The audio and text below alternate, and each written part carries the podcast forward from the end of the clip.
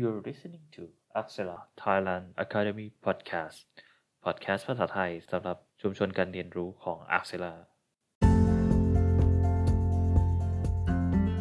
สวัสดีครับ ใน episode ที่แล้วนะครับ เราได้พูดถึงผลตอบแทนกันแล้วนะครับในส่วนของ episode ที่ 4 นี้เราจะมาขยายความในส่วนของ validator ของ Axelar โดย validator คือผู้ที่คอย run node นะครับก็คือ ดูแลเครือข่ายของ Axela ในการทำหน้าที่ลงชันทามติต่างๆ ที่ Axela ได้เชื่อมต่อด้วย โดยที่ใครที่สนใจจะเป็น validator นะครับจำเป็นจะต้องมีความรู้เชิงเทคนิคในการ run node validator ของ Axela เนี่ยจะต้องใช้ทั้งเวลาใช้ทั้งทุน ความรู้เชิงเทคนิค และยังเป็นผู้ที่รับความเสี่ยงสูงด้วย เพราะถ้าเกิด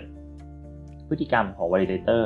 มีบางอย่างที่ผิดพลาดไปหรือไม่เหมาะสม หรือว่ามีการ ทำงานที่ไม่เต็มที่ทำ miss block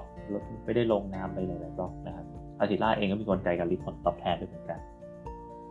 ทีนี้พฤติกรรมที่ไม่เหมาะสมที่ว่าเนี่ยจะรับโทษโดยการริบผลตอบแทนนะครับ หรือหรือที่เขาที่เขาใช้คำว่า slashing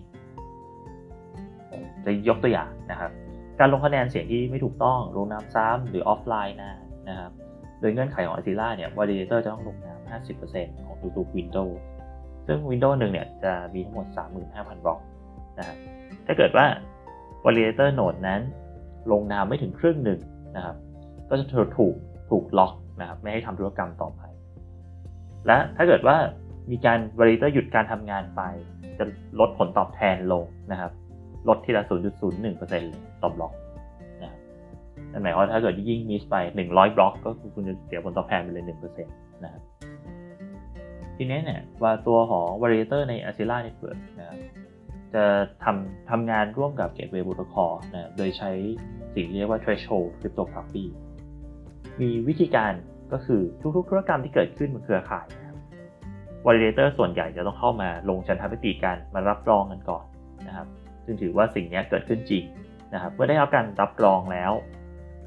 ธุรกรรมนั้นจจะมีการ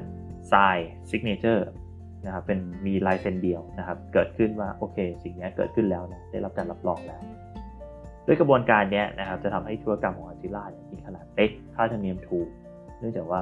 ไม่ไม่จำเป็นจะต้องเชื่อมต่อกับ Azila Network อยู่ตลอดเวลานะครับหลังจากที่ได้รับ Single Signature แล้วเนี่ยจะถือว่าธุรกรรมนั้นเกิดขึ้นแล้วเกิดขึ้นจริงแล้วก็อันนี้เป็นภาพของ Validator ของ Azila นะครับก็น่าจะมีความ ชัดเจนมากขึ้นว่าจริงๆ validator ของ Azila เนี่ยจริงๆแล้วก็เป็นนกลไกหัวใจสำคัญเลยนะครับ ในการลงฉันทามติในการทำให้ตัวของ Azila Network เนี่ยมีความปลอดภัยมีความเสถียรเราสามารถดำเนินต่อไปได้ครับก็สำหรับ episode นี้ก็